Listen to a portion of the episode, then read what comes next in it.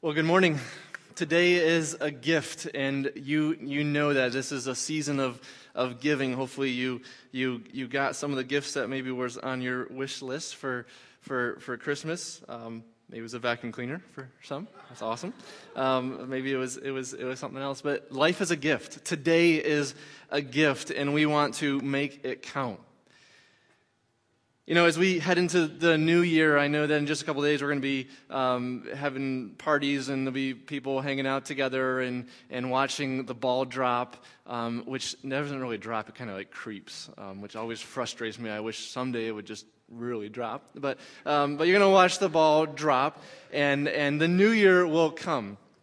And one of the things we do around the new year it's actually a great opportunity to pause for a moment, to, to think about what your year in 2012 looked like, what was great about it, what was not so great about it, what your life looked like, and maybe where you went off course, and, and redirect that for the coming year. You got a, a new opportunity to start fresh. And it's my prayer that this morning maybe we could do that, that we could, we could together uh, focus in on, on a few things and, and, and, and maybe redirect some stuff um, as we go into 2013. As we start today, I want to encourage you. Um, just why don't we just pray together and just ask that God would would focus us and focus our minds on uh, on what He wants to say. So you can join me, and you can pray this even to yourself silently. Just say, God. Or maybe today you would say, God, if, if you're there, I'm listening. I know we don't have a lot of time here on earth. So speak to me. Shout at me if needed. Get my attention because I'm listening. I'm all ears. Amen. And I hope that that's, that is, is, is, is what you can do. If you have your Lakeshore notes, you can pull them out. On the right hand side, there is a gray box a section, and there's two sections within that box, and it just says, you know, what is God saying, and then what do I need to do about it? Anytime we interact with God's Word, that's, that's, those are two great questions to ask. What is God saying? Um, and, then, and then what does God actually want me to do about it? How do I live this out in my daily life? And so I'd encourage you to use that um, as, as you feel led. If you are on Twitter or Instagram, if you could use the hashtag LCCROC, um, we say that a, a, lot. Just a reminder um, that'll isolate your tweets, um, and we could we could interact with you off stage um, a little bit with that as as well.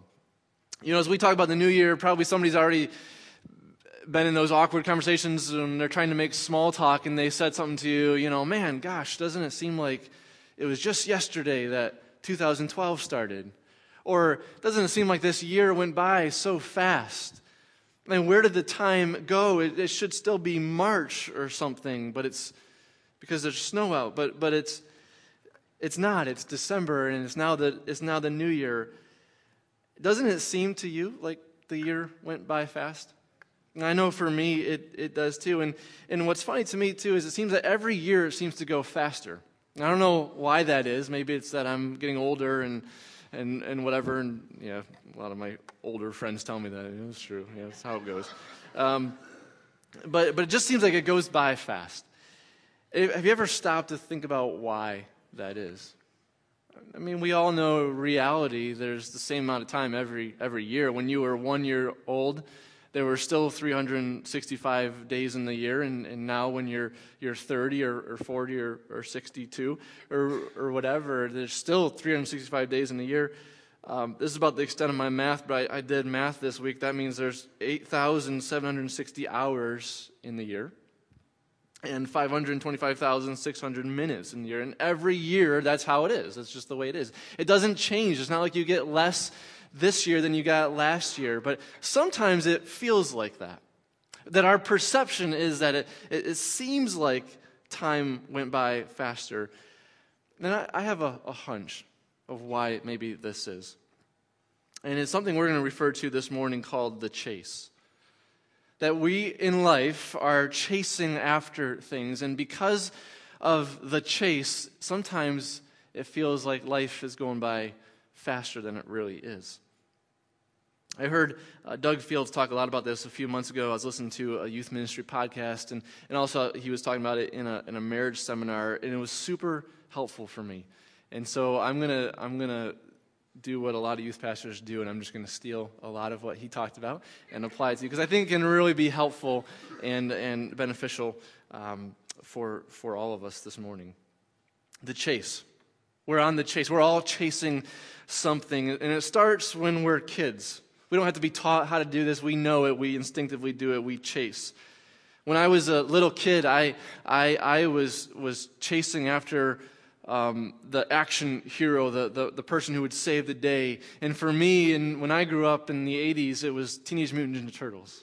Every morning, every Saturday morning, I'd get up, I would go downstairs, I'd still be in my, my PJs, and I would grab a bowl of, uh, of, of, of Captain Crunch. I had this little Teenage Mutant Ninja Turtle Donatello uh, bowl, and I would put it in there, and I'd, I'd go to the living room, I'd sit in front of the TV, and I'd watch the Teenage Mutant Ninja Turtles duke it out. I mean, a turtle and a ninja living in a sewer. I mean, it was awesome. As a little kid, that was so cool. So random now, but it was so cool.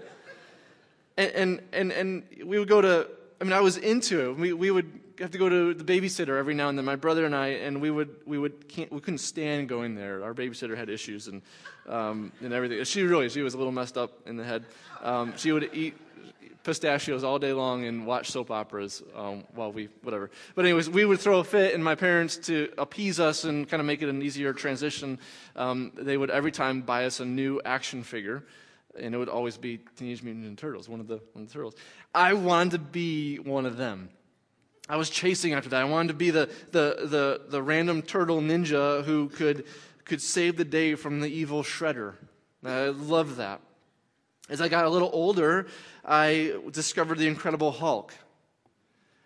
And, and it was good for me, actually, because I, I had a really bad temper and I would fly off the handle like that. I'd get super mad at times. And I dreamed of being the guy who could just, his shirt would just, I would flex and my shirt would just rip off and I'd turn green and I would be able to demolish anything in, in my path.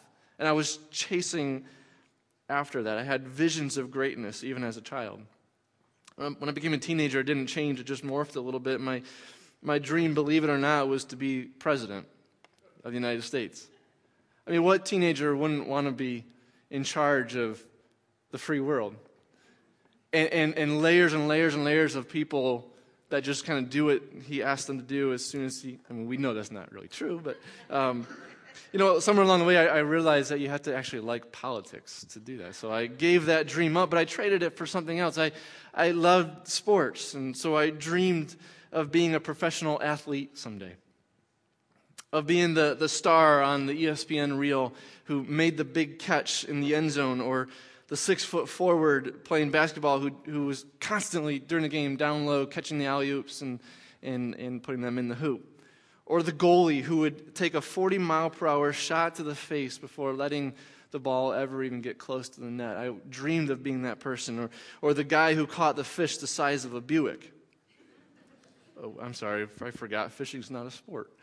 Um, it's kind of, it's kind of it's kind of like NASCAR. I mean, it's, it's sometimes I, I, I turn ESPN on and I feel like I'm I got PBS or something. I'm like watching Advanced Driver's Ed, and I I I, I know I realize I realize that there are some parts of the country that if they heard me say this, I, am a dead man. Um, I just spent the holidays this past week in, in, the backwoods of Pennsylvania with my wife's family, and, and uh, there's people that kind of look like this picture we're going to bring up here on the screen. I mean, it's, it's yeah, it's just you got to be careful. So, for the record, just in case this goes on the podcast and goes out there and people hear it. I love NASCAR. I, I think it's awesome. I think it fills me up every time. I love it. Um, I'm, I'm, just kidding. I hate it. But I, no, I love it. I, I mean, who doesn't love watching cars drive around in circles all day? It's so fun. I dreamed of being some kind of a professional athlete. And again, somewhere along the way, I realized you, you have to be good to, to do that. Uh, and I just wasn't. We, you know, we, we take these dreams of greatness and as we become adults, we, we put a few little tweaks to them and we bring them into the marketplace. We bring them into our careers and we bring them into our, our home life and our, in our relationships with our family members. You know, we want to be the successful businessman who's raking in profits for the company. We dream of being the doctor that discovers the cure to the incurable disease, or, or the artist who finally rises above the independent labels and lands a contract with, with a big name, or the mom whose career is at home, but she has honor students. And the star of the soccer team, she always has a clean house, and, and she's got the happening blog on the side as well. It's, it's not just in the career realm, it's, it's, it's even in some of our personal goals for life. It can be a, a weight loss goal or a certain body image that we're chasing after. But all through life, we chase, we chase, we chase. And we go after one dream after another dream after another dream. And, and that's not necessarily bad. I, guess my point is it's, it's not like you woke up one day when you were six years old and said, Oh my goodness, I can't wait to grow up and become mediocre. that we, we, we, we go through life and we have ambitions and dreams and hopes, and, and that's exactly what God wants you to have. But sometimes we can lose sight of, of what we actually should be focused on, and we just get focused on, on the goal that we're chasing after, and we miss what's most important in life. Here's what happens many times, somewhere along the way, we realize that it was just that it was a dream that that certain specific level of greatness, for whatever reason, just is, is out of our reach. We, we can't get there. So we, we, we tend to do this. We, we tend to find somebody in culture who we perceive to be living out that dream. And we say, they've got it. And so then we chase after what they look like. We say to ourselves, you know, if they could do it, then, then certainly I can do it. I just have to work harder. I have to put more hours in. I have to spend maybe more time on the treadmill or more time at the gym. I need to maybe get more training or take another class. But I can get there. I just need to be more committed. I need to work harder. And we go through life like this, chasing one thing after another, after another, after another. And here's the problem. And here's what I've noticed in my own life. Um, and God is the hard thing about preaching is you have to to some extent live some of this out and pace through it um, before you get to talk about it. And, and, God's been doing a lot of work in my own heart uh, through this. But here's the problem the chase that most of us are on right now is making us way too busy. The chase that most of us are on is costing us way too much. That if we really paused and slowed down for a minute and thought about how much this is costing us, that maybe we would stop chasing like we're chasing with this being the new year, it's a great opportunity to do that. I want to encourage you today as we go into 2013, maybe one of your goals, maybe one of your resolutions going into the new year would be to stop chasing, to slow down your pace, and refocus on what matters most.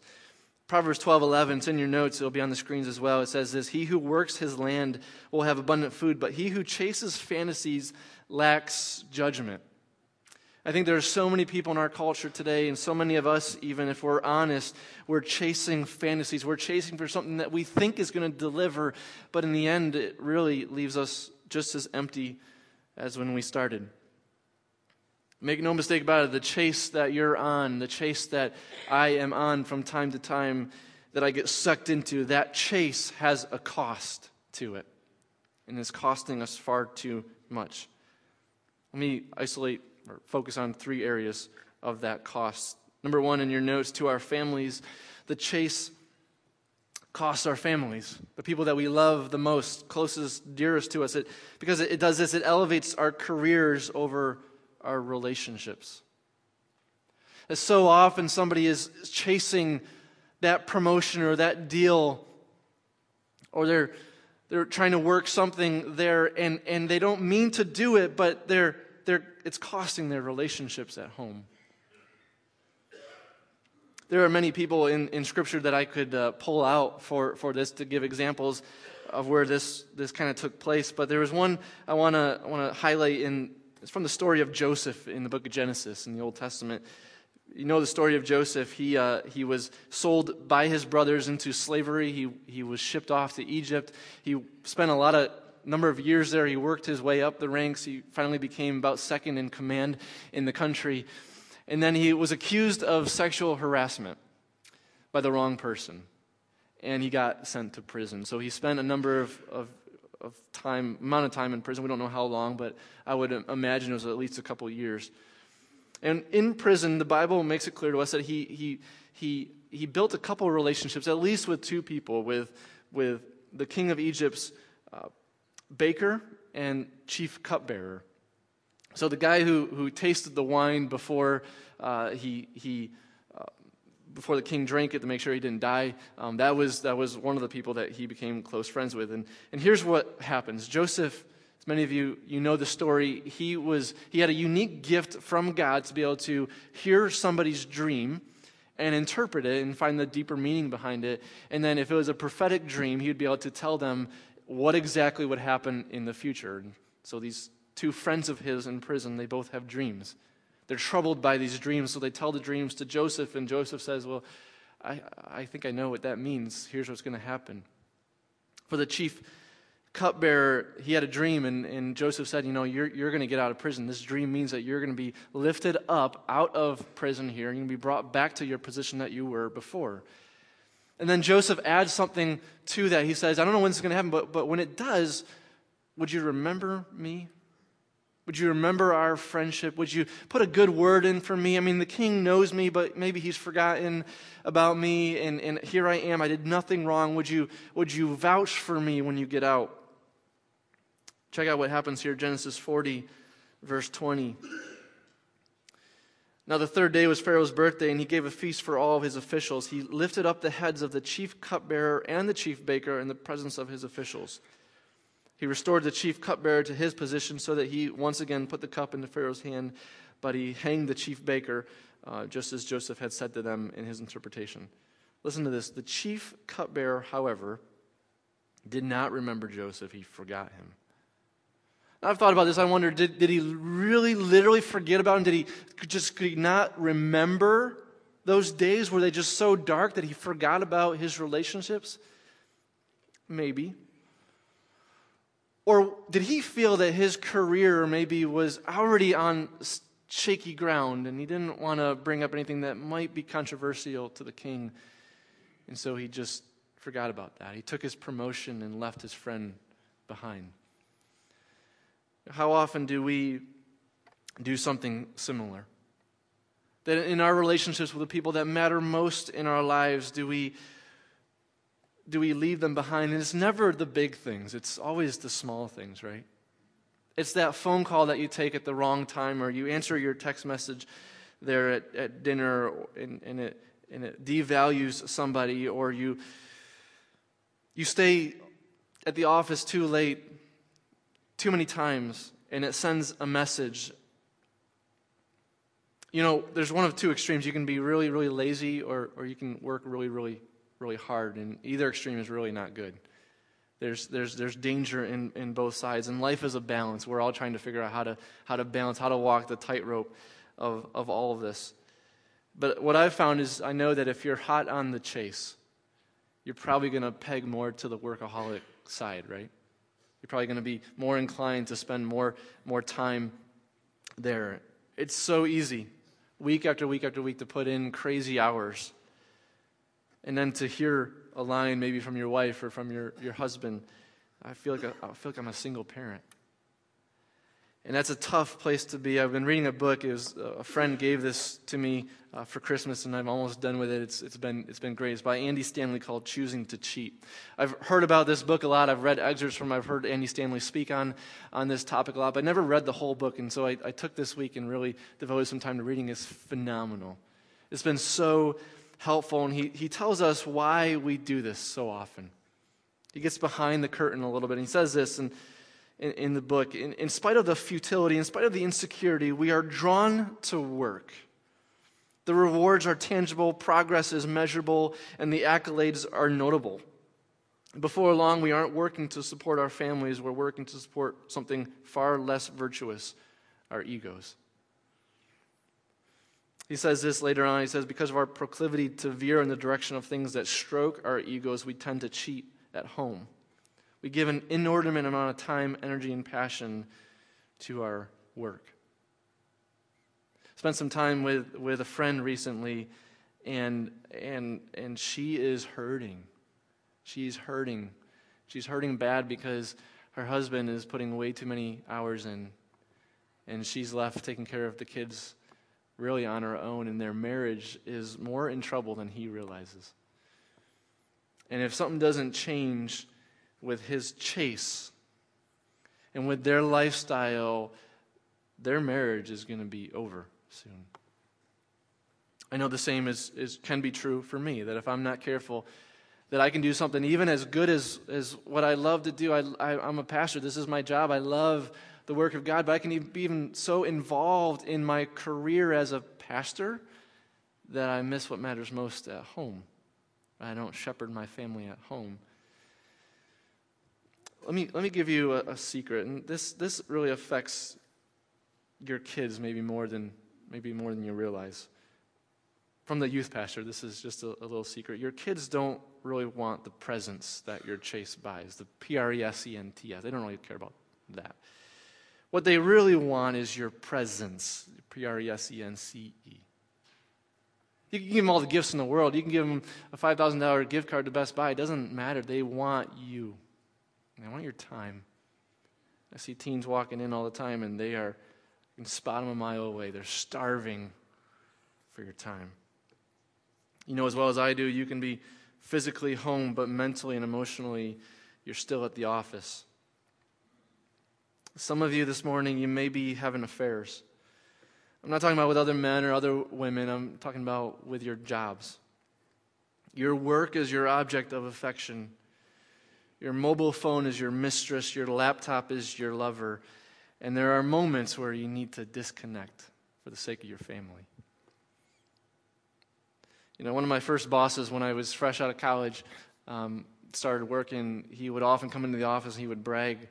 And he would, he would say, Man, I put in 75 hours last week. 80 hours last week. I had this going on, this going on. you tell me why. And I used to be impressed by that. I used to think, man, he must be successful. He must have got, been so productive and got so much done. I, I guess I need to chase after that. And I started to. And, and I found where that brought me, and it, and it was an ugly place. I'm not impressed by that anymore. I log my hours now as a way of self accountability. I don't, I don't want to be that guy. I want to keep it around 50, 55 hours. And if I see myself going more than that, something's broken inside. Maybe it's not just, again, your, your career. It's, it can invade your personal life. You can spend hours at the gym, and I know there are goals, and, and, and, and, and it's even good to, to stay physically fit. There are scriptures that, that say that and, and make that very clear that the body that you have right now is a temple of God, and you need to protect it. But have balance with that. You could spend hours at the gym away from your family when they need you most. Are you chasing it? The chase has a cost, and it's costing your family. It's not just costing your family, though, it's costing your leadership. It costs our leadership because it, it does this it hides our insecurities. In your notes, that's the next fill in it. It hides our insecurities. I, I, believe, and I've heard someone say this before, and I, I believe it's true, that all of us, every single one of us, no matter how confident you seem, we are all desperately insecure, right? We, we are all so insecure, and our insecurities come out in different ways, and we will show them sometimes in, in, in various contexts. But we're all de- definitely desperately insecure. And there's an example of, of somebody in, in the Old Testament. His name was Saul, King Saul. And throughout the story, if you look at his life from start to finish, he's a, a desperately insecure man. But he never dealt with his insecurities because he hid behind the chase that he was on. I want you to, to see this Again, if you read the story more, you can, you can look at it more. Just do a whole character study on him. Uh, he, was, he was the first king of Israel. Israel had rejected God as their king. Uh, God had said, You know, I am your king. You don't need a human king. Israel said, No, as a nation, we want to be like other nations. We want to have a, a human, a king, a president. We want someone to look to, like all the other nations around us. And God said, Okay, you want a king? Here's what a king is going to do. He's going to do this, this, and this, this. He said, I don't care. We want a king. And so they got a king, and they got Saul. And Saul was made king not because of, of his character, he was made king because of his charisma. He had the personality, the persona. He could, he could speak to multitudes and, and, and, and he could get their attention. He looked good. He was a foot taller than anybody else. You can read it in the Bible. In, in those days, that was attractive. But desperately inside, inside, he was desperately insecure. He never dealt with that insecurity. He knew that he didn't have what it took. He knew he didn't have the raw material inside, and so constantly throughout his career and throughout his life, he's trying to prove himself to the nation. He's trying to say, I am I'm good enough, I'm, I'm worth it, I can, I can do this. Check this out. This is after David killed Goliath. You know the story well. It says this that when the men were returning home after David had killed the Philistine, that's Goliath, the women came out. You know, when women come out, things change at least for guys. Our egos are, are in a little bit different atmosphere level. And, and so his, his, his, his thought process is a little different here. The women came out from all the towns of Israel to meet King Saul with singing and dancing, with joyful songs, with tambourines and lutes. And as they danced, they sang, Saul has slain his thousands. And he's thinking, Yeah, I have, haven't I? And David his tens of thousands. Oh, wait, hold on, wait a minute. It says this Saul was very angry. This refrain, this line, it galled him. They have credited David with tens of thousands, he thought, but me with only thousands. What more can he get but the kingdom? And from that time on, Saul kept a jealous eye on David. You know the rest of the story that Saul goes off the rest of his life and he's hunting, chase, literally chasing David down to kill him because of his insecurity. That this guy is going to take my career from me, my kingdom from me, uh, which actually was, was true. He was chasing the approval of people. He was chasing after that so hard, and his insecurities overwhelmed. You know, our insecurities, we have them, but if we don't deal with them, they're going to come out in ugly ways later on in life. And what I've found, at least in my own life, and maybe you're different, but at least in my own life, that if I can stay so busy and, and chase things enough, I don't have to think about those insecurities. I can just move past them. And even in Christianity, even in church, we can, we can hide behind that. And, and, and, and we, can, we can have 90% good motives and 10% selfish, evil stuff going on underneath, and nobody knows. Let me give you an, example, and, and this is uh, I, I, realize this is, this is a little raw for, for me, uh, but I think, I think it's good to be honest and, and kind of share. A few months ago, we did that sports series here, right, with, uh, with, with the sports figures, the NFL players. Awesome series, loved it, and, and I know that many of you did uh, as, as well. God did some really cool stuff here with that. But a few months before that started, uh, Pastor Vince came into my office and, and he said that, hey, you know, I was, I was talking with the elders, and uh, we need someone to lead this to, to kind of lead the event outside the auditorium, make sure the, um, everything is, is functioning well. And, uh, you know, we wondered if, if you would be, if you would consider doing that. We really think that you would be the guy for that. And I was thrilled. I was so excited about that. I was pumped. And, and I'm reflecting more on why I, I was. Um, because I love working with teenagers and, and I love working with adults as well. Um, but I, I, really I like my area, and this was a whole new kind of a set of, of stuff for me. I was so excited about that, and so I began asking, why why is this so exciting? I know that a good portion of my excitement was that I love seeing people, even seeing adults and teens together um, doing ministry side by side. I love that. I love seeing people who maybe haven't served in a church for a long time to get involved in a ministry. And I, and I love it that we were able to see a lot of people start serving during that series for the first time, and now they're plugged into a team and they're serving, they're building relationships, connecting. I love that. And that was, that was probably a large part of my motivation for being involved in that. But I know that at least part of my excitement was that the people above me felt like I was needed. And that innate need that we all have, that need to be needed, what I found in this experience, it can drive us to say yes many times.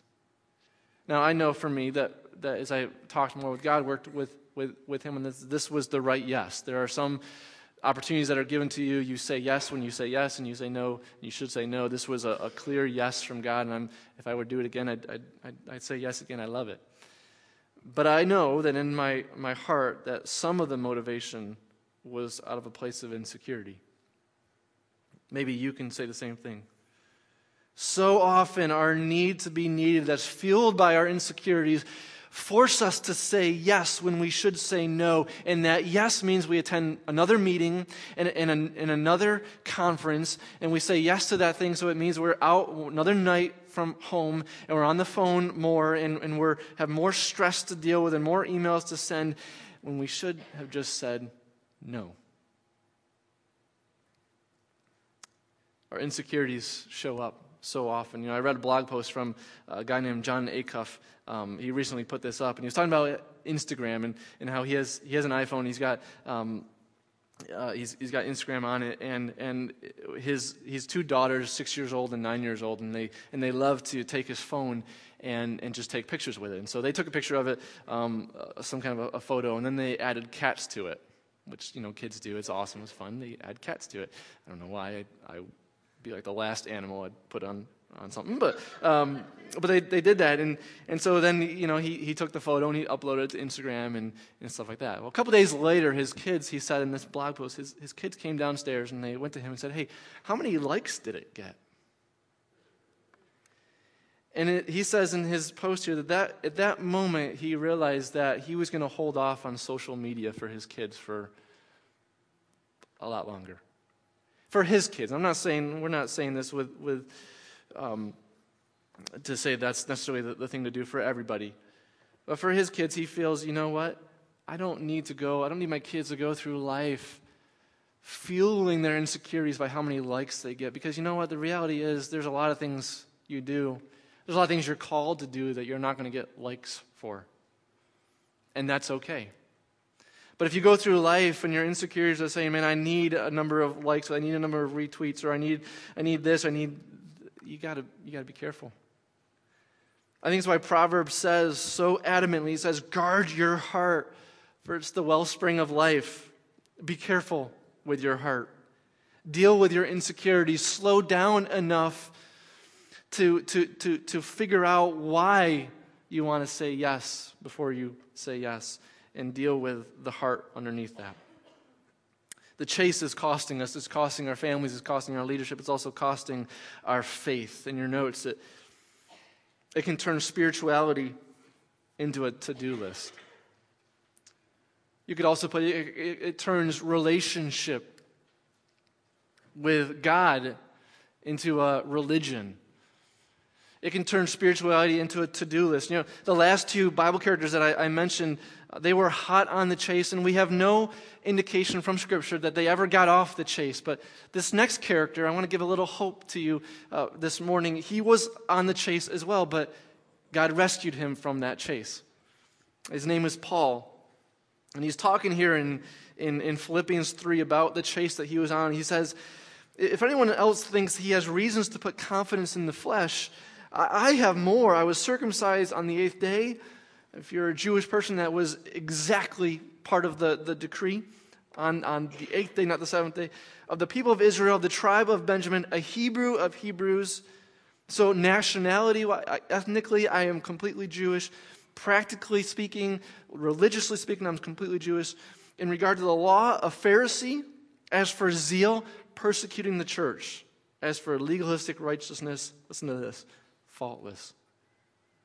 I mean, talk about religion of where it's at. And for Paul, the chase, the chase that he was on had transformed something, a tool used to connect broken people to a holy God, religion. He transformed that into a checklist, a to do list. And so many people in our culture are chasing that to do list and they're missing the point of it all. For so many people, they do the church thing, they do the prayer thing, they read the Bible, but it's a, it's a, it's, it's, it's just, it's, it's, it's action without meaning, and they're chasing it. Maybe you're here today. Maybe you, you're just you're doing this religion thing. Maybe you, you're, you're here at church and, and you're just starting out. You want to you want one of your maybe your goals, your resolutions for the new year is to to go to church more and be more involved, which is awesome. We encourage that. And you can certainly meet God at church. You can certainly interact with God through His Word. In fact, you won't interact with God outside of His Word. You have to do that. But if you're only chasing that to do list, that task, be careful because you can miss the heart, the relationship behind it. The chase is costing us, guys. And I want to encourage you this morning to not chase this year away, to slow down. So, what does it look like? What does it look like in, in the life of a person who has given up the chase? Or the life of a person who's maybe trying to stop chasing? We, we're, we're, none of us are perfect at this. I know this isn't easy. What does that look like? Let me give you maybe four, four ways this, this is fleshed out. People who have given up the chase continually, they do this all the time on a, on a regular basis. They redefine busyness.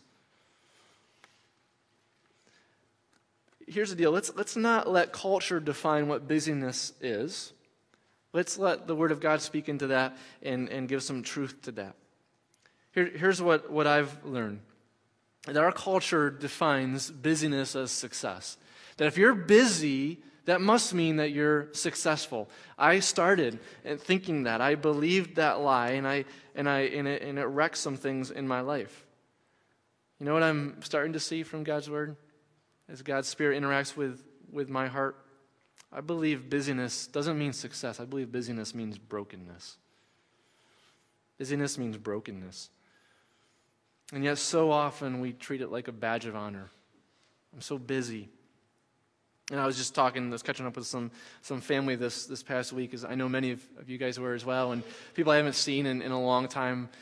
The one guy comes up to me and says, Are are you keeping busy? Are you keeping busy? And and, uh, and it's and kind of the way he asked it and is the way that so many of us often ask it. And it was a, you know, there's a value in that. It's a good thing. That's something to, that, that you want to say yes to that. And, and if I was not as nice of a guy and I just wanted to be more blunt, I would said something like, you know, no, not, not really.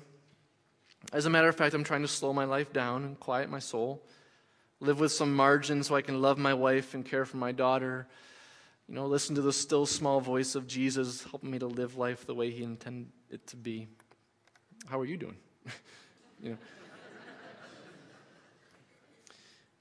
You know, I think the truth of the matter is, um, busyness is brokenness. When I, when I hear, I can look back at my own life. When I started out, I was always talking about how busy I was, and, and I can see the brokenness in my life. When I hear people constantly talk about how busy they are, I'm finding that something's usually very broken.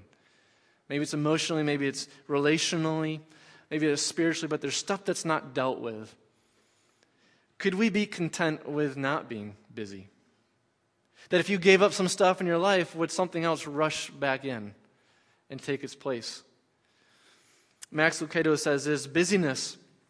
Busyness is an expert in robbing the sparkle and replacing it with the drab. The strategy of busyness is deceptive. Busyness won't steal your marriage from you, he'll do something far worse. He'll paint it with the familiar coat of drabness. He'll replace evening gowns with bathrobes, nights on the town with evenings in the recliner, and romance with routine. He'll scatter the dust of yesterday over the wedding pictures in the hallway until they become a memory of another couple in another time. Hence, walks won't be taken, games will go unplayed, hearts will go unnurtured, opportunities for intimacy will go ignored, all because the poison of busyness has blinded the wonder of marriage. Busyness is the enemy of depth. You know, and something needs to change in our schedules, or else we'll never experience the depth in relationship, in our primary relationships that God intends for us to experience. People who have given up the chase continually look at their schedules and say, you know what? I'm not chasing busyness. I'm going to slow down. They also do this, though. They, second thing, they examine the why behind the yes.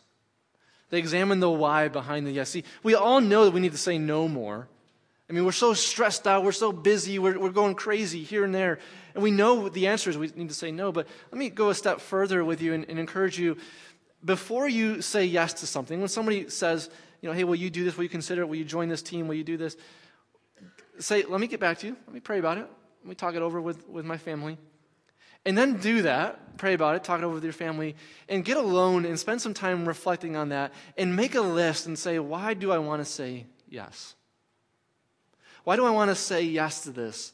What about my ego will be stroked if I say yes to this? What about my insecurities will be hidden if I say yes to this? And, and I'm not saying you say no more necessarily. Maybe it's a, it's a yes, but slow down enough to know why you're saying yes or why you're saying no.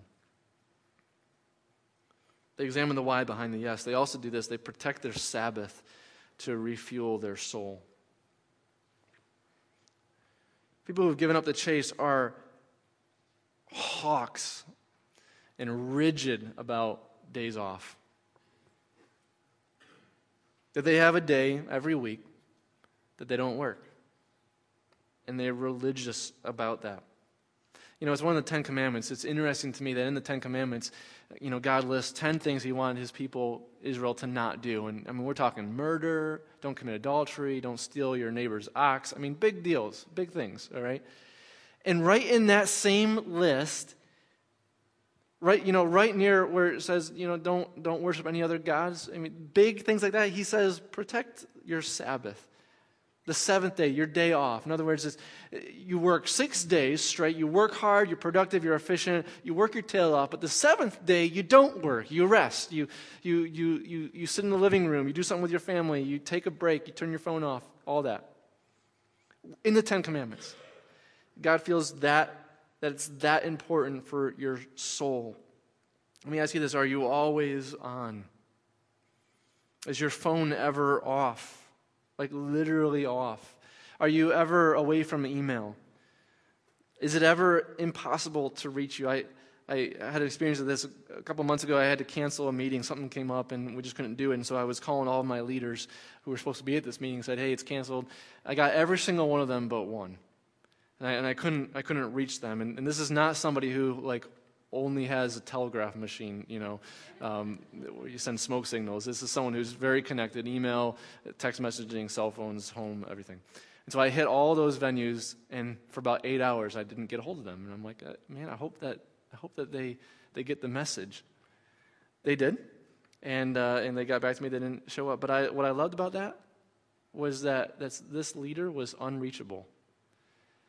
And I, and I, think there's something good about that for your soul that every now and then, maybe even every seven days on your day off, that you can't be reached. You're not that important to the world. And I used to think that I was. I used to think, oh my goodness, if something happens at the church, I gotta, I gotta rush over there. I'm, there's other people. There, there are times when you need to take that time off, protect your Sabbath, be religious about that. Take a day off. Here's what else they do they create space for the spontaneous. They create space for the spontaneous. You know, some of the most memorable moments you'll ever share with your family and those closest to you are the unplanned, spontaneous moments. They're the things you, you can't ever stage. You rarely will capture them on video or in a photo. It just kind of happens. But if you're so busy and if you're chasing so hard, it's, it's funny how this works, but you'll never have those moments. And, and your families will be boring. And life will kind of just go on, same old, same old. But man, get some spark into it. You got to create space for the spontaneous. I was with, again, I was with family this past week, and, and, uh, and, and one of my my sister-in-law, she said she wanted to talk with me about, about something. So I said, okay, she's younger, she's about a teenager. And I said, all right, so let's, we'll, we'll talk. She's like, let's talk a little bit later. So I'm like, okay, cool. So I was sitting in the living room and I had my phone and I was um, uh, just, I don't know, there's a million things you can do with your phone and, and, and stuff. So I was, I was on there and, and she comes in and it was so hard to pull myself away from that and, and, and to step away because I knew she wanted to talk. And I knew that if I stayed on that and I, I kept looking there, she wouldn't ask again.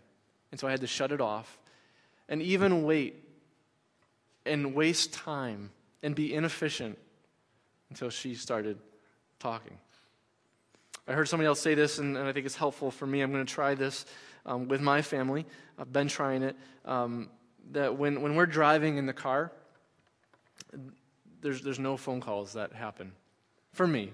For me that, you know, even when my daughter, when she, Adeline becomes a teenager and she doesn't want to talk to me, and she just wants to kind of sit there and she has nothing to say, maybe we could go the whole ride without her saying anything, that I won't take a phone call. Because I want to create space for the spontaneous and for those moments. Let me boil it down to this. You know, if your worth and your value in life is de- defined by what you're chasing. You're chasing the wrong thing. If I could encourage you in any area, it would be this year to make this the year that you stop chasing, that you give it up and you say, God, I am who I am. You made me who I am. You'll direct my path. You'll lead me.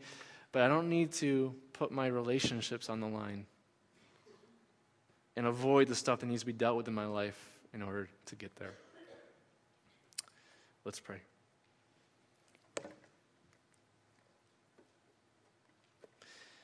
God, I know that for, for us here, this is, this is not easy.